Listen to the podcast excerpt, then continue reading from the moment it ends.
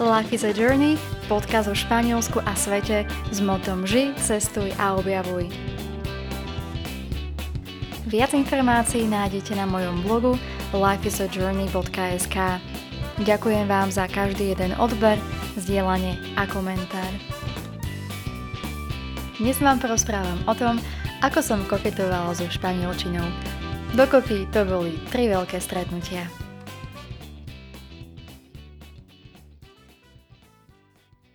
Španielčina je krásny jazyk a ešte krajšie znie pri počúvaní alebo tancovaní. Pri malých melodických piesniach od Melondyho alebo Manuela Karaska sa musí rozplývať aj ten najskeptickejší romantik.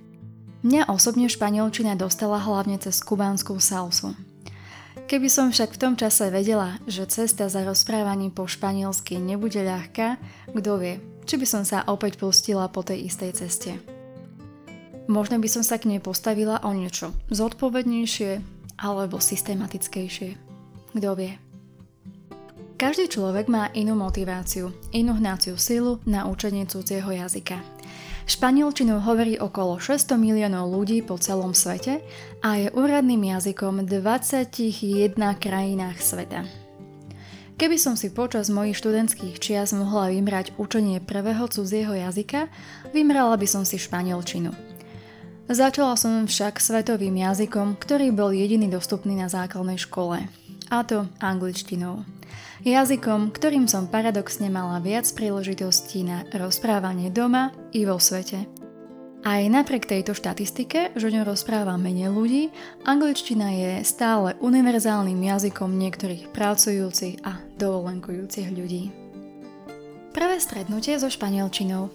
Latino a španielský frér. Mojou hlavnou motiváciou na učenie, mm, vlastne by som to nenazývala učením, ale skôr nahliadnutím do knížky španielčiny, boli pôvodné latinskoamerické tance. Ako je salsa, mambo, wawanko, merengue, samba, kumbia a ďalšie, ktorými som žila od 16 rokov. Neskôr do toho prišiel španielský frér a o väčšiu motiváciu som mala postarané.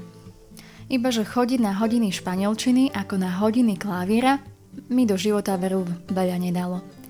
Vždy som si hovorila, keby som tak mala možnosť začať od znova, venovala by som sa španielčine pravidelne, systematicky a zodpovedne. Nie ako lajda, ktorý si nerobí svoje domáce úlohy, ale víťazoslavne príde na hodinu do, špa- do jazykovej školy na palisády a podpíše sa do prezenčky. Z rozbehnutého vlaku sa ťažko vystupuje a ja som teda v tomto tempe pokračovala niekoľko rokov. Veď som mala aj iné voľnočasové aktivity, ako je tanečná skupina, tanečné kurzy a hlavnú prácu redaktorky. Nebudem počítať roky, ktorými som pasívne venovala španielčine. Španielský frajer so mnou odmietol rozprávať, pretože som údajne nemala dostatočnú slovnú zásobu a po ukončení vzťahu vo mne uhasla aj tá posledná iskrička nádeje na štúdium. Španielčina išla na istý čas bokom. Tanec pokračoval, prišiel slovenský frér a ja som pomaličky na španielský jazyk zabúdala. Chodila som asi ešte rok alebo dva na konverzačné hodiny do jazykovej školy. To bola akási pomyslená odmena za to, že som nespravila koncoročný záverečný test a skončila tak na úrovni španielského jazyka B1.2. Aké z toho plyne ponaučenie? Pravidelné hodiny španielčiny sú podľa mňa efektívne vtedy, keď sa im aj minimálne rovnaký čas venujete doma. Ak máte dve hodiny týždenne s učiteľom, tak aspoň dve hodiny venujte jazyku sám doma. Pozrite sa, čo ste preberali na hodine. Zopakujte si slovíčka, španielské frázy a trochu gramatiky. Slovíčka a frázy sa však nebiflujte, iba si ich memorujte čítaním a vyslovením na hlas. Nenaučite sa všetko, ale zapamätáte si, čo je vám blízke. Dôležité je aj písanie. Tvorte krátke texty a pokojne sa opýtajte učiteľa, či by vám ich neskontroloval.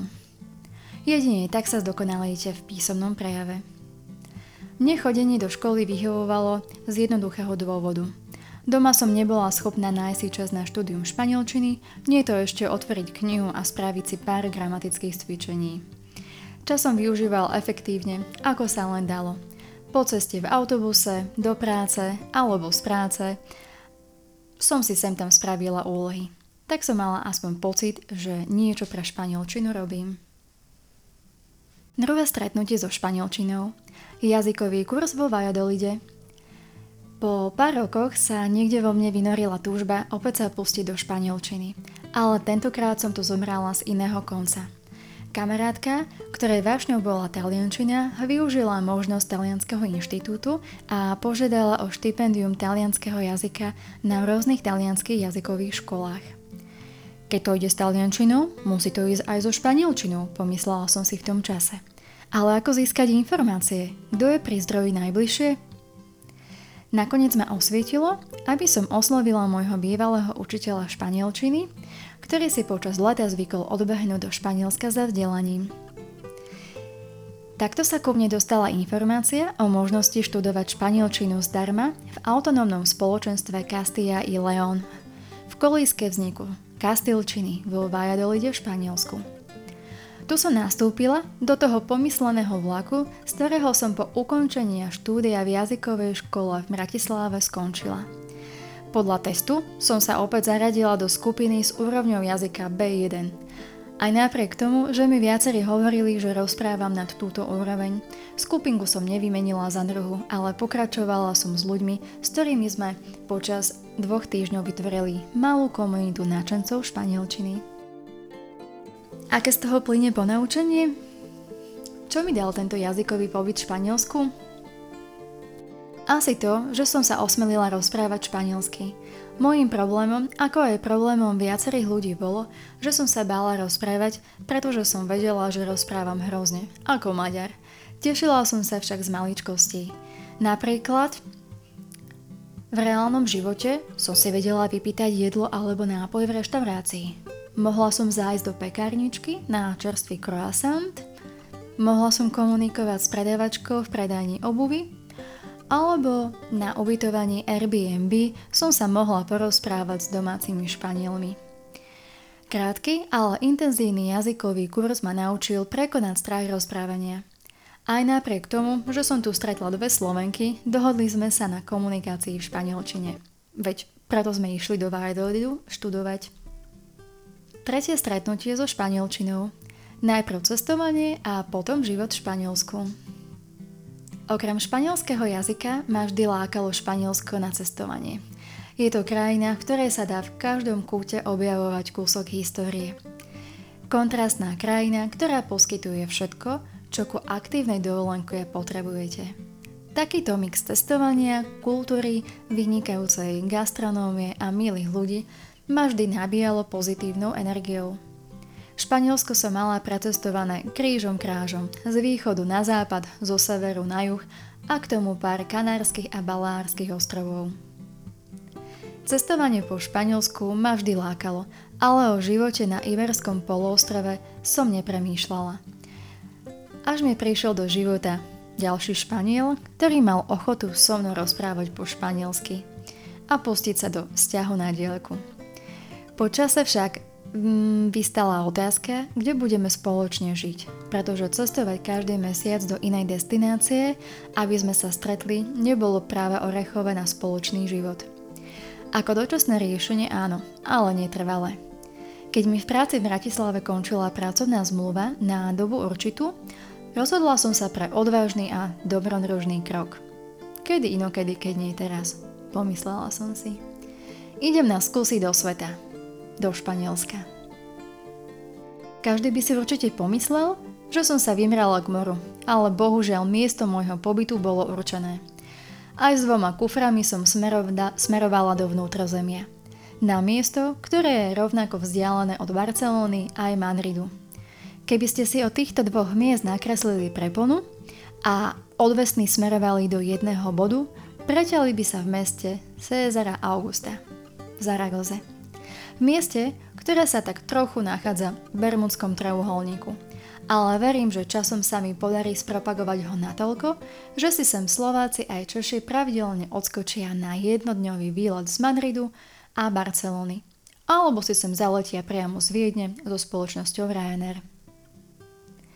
Vyzbrojená istou slovnou zásobou zo španielčiny ako Don Quixote de la Mancha, vyzbrojený svojou idealistickou predstavou o hľadaní svojej lásky Dulcinej, som sa vymrala do Zaragozy. To som už nebola na hodinách španielčiny, ani na jazykovom kurze, ale v reálnom živote. Koľkokrát som si sadala za stôl s rodnými Španielmi, aby som iba načúvala a odchytávala, o čom sa rozprávajú. Boli to dlhé hodiny španielčiny zdarma. Nedostávala som sa vôbec slovu, pretože zapliesť sa do rozhovoru alebo po španielsky meterbasa vo viacčlenej skupinke bolo pre mňa naozaj umením. Kým by som sa vykoktala, by, uh, stihli by už ďalší desiati niečo povedať. Vôbec som nemala chuť zasadnúť opäť do školských hlavíc ale ak som chcela získať prácu v Španielsku, bola som nútená niečo preto spraviť. Tak som sa snažila nájsť pozitíve. Povedala som si, že sa aspoň začnem socializovať. Začlením sa do kolektívu, nadviažem nové kamarátstva a tou druhou výhodou môže byť, že získam certifikát z úrovne jazyka potrebný k práci v marketingu. Vo viacerých kvalifikovaných pracovných odvetviach Vyžadujú Španieli znalosť španielského jazyka na úrovni B2. Prekvapením pre mňa bolo, že potvrdenie o absolvovaní štátnej skúšky e, zo španielského jazyka na Slovensku mi v Zaragoze nebolo platné. Pri nástupe do jazykovej školy v Zaragoze Escuela Oficial de Idiomas e, numero 1 som musela nánovo absolvovať vstupný test, podľa ktorého ma zaradili do skupiny B1-2. No super, pomyslela som si. Ako pomaly sa odlepujem od úrovne B1. Keby mi niekto v tom čase povedal, že budem študovať španielčinu ešte 3 semestre, teda rok a pol, asi by som ho vysmiala, že toľko času som nevenovala ani frajerovi ako španielčine. Ale áno. V minulom roku som konečne doštudovala úroveň B2.2 a myslím si, že si na istý čas dám pokoj od chodenia do školy. Po dvoch rokoch života v Španielsku môžem prehlásiť, že konečne zachytávam jednotlivé slova, viem sa zapojiť do konverzácie medzi Španielom a získala som kamarátky, cudzinky z jazykovej školy. Aj keď ešte stále nemám úplne ten správny šušlavý prízvuk a plýtvam používaním okrásnych španielských slovíčok, začínam sa konečne cítiť so španielčinou komfortne. Možno až tak, že môj mozog občas rozmýšľa v tomto jazyku. Letuške na miesto angličtiny odpovedám španielsky a rovno aj mojim rodičom. Vrcholom všetkého je, keď mi vlastný frajer povie, že nevedel o mne, že tak veľa rozprávam. Odkedy viem lepšie španielsky, moja intenzita rozprávania sa zvýšila. Aké z toho plyne po naučenie? Nestačí chodiť iba na hodiny španielčiny, ale španielčinou treba aj žiť. Pozerať filmy, najlepšie s titulkami, čítať knihy, začať pokojne aj od detských, chodiť do spoločnosti ľudí, ktorí rozprávajú touto rečou, ako napríklad každú prvú stredu mesiaci do jazykovej kaviarne KC Dunaj v Bratislave. A nezabúdajte však, že mozog rýchlo zabúda, preto mu treba pravidelne osviežovať pamäť. Ako? Je fajn sa vybrať napríklad na dovolenku do Španielska, pretože príležitosti na rozprávanie sa nájdu na každom rohu. Aby ste boli v kontakte s rodenými Španielmi, môžete si rezervovať vzdial, vzdielaný byt cez Airbnb, chodiť do reštaurácií, kam domáci, vybrať sa na pláž, kam nechodia turisti a navštíviť kultúrne podujatia.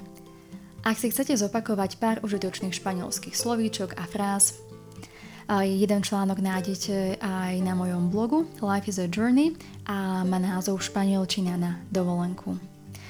V tomto článku nájdete aj typické jedlá v jednotlivých autonómnych spoločenstvách Španielska a mnoho ďalšieho. Hasta luego!